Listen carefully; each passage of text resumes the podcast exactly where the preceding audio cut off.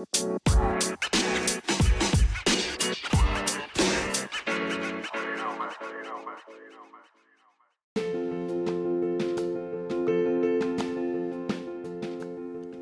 いこんにちは、えー私エアことエアポートが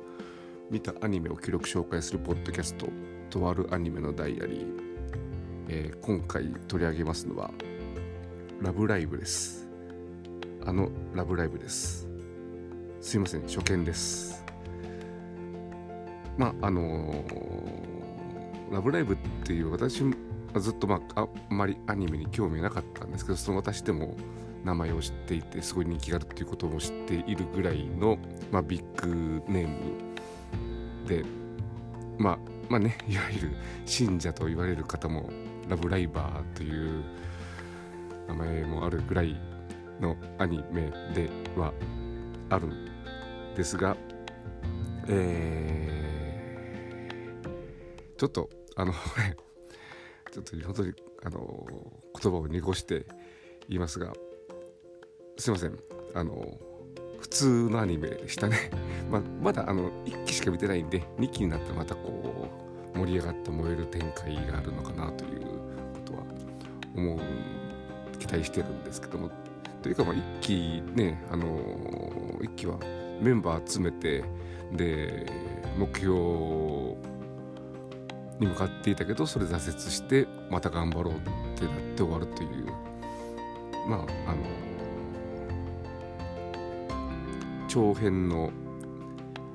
第一章みたいなそんな感じだったんで。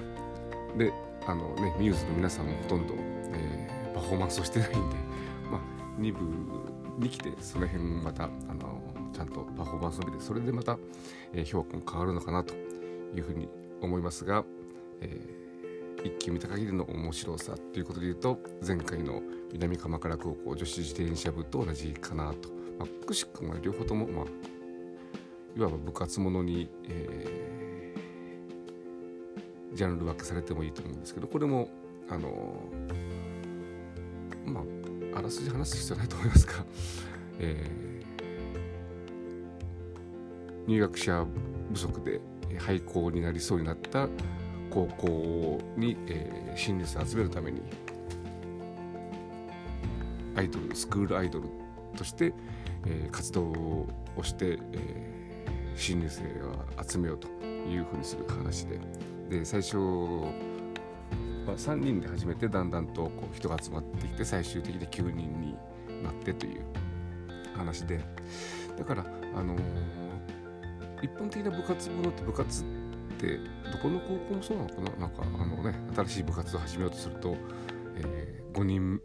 部員が必要だっていうのが必ず出てくるんですけども。これはまああの正式な部活では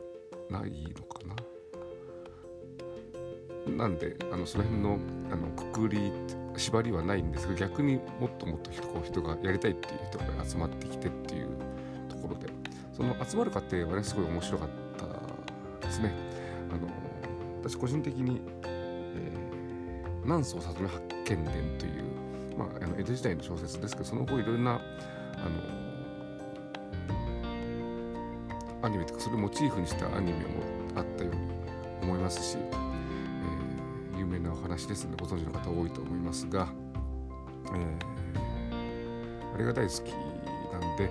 えーこの「ラブライブ!」を見ててでこれ9人ですけれども、えー人がこう集まってくる過程っていうのはちょっと発見伝っぽいなというふうに、えー思って見ててでただねその人が集まってくるところでは結構それぞれの、えーメンバーのキャラクターを生かすような形で集まってくるんですけれども集まった後はなんか結構10羽一肩ぎみたいな感じになって主要メンバー以外は、えーあれ結局この子誰だっけみたいな、えー子が、えーちょくちょくいたりというようなところがあったんでまあその辺も、え2期で解消されるのかなっていうことで、まあ、2期に期待というのが、えー今のところの感想ですね。まあでもねこういうあの有名作品ビッグタイトルをちゃんと見ておかないといろんなところでこう話題についていけないというところはありますので他のねアイカツとかアイドルマスターとかもちょくちょく、えー、見ていこうかなというふうに思っております。というわけで今回あんまり喋ることがないんで短めで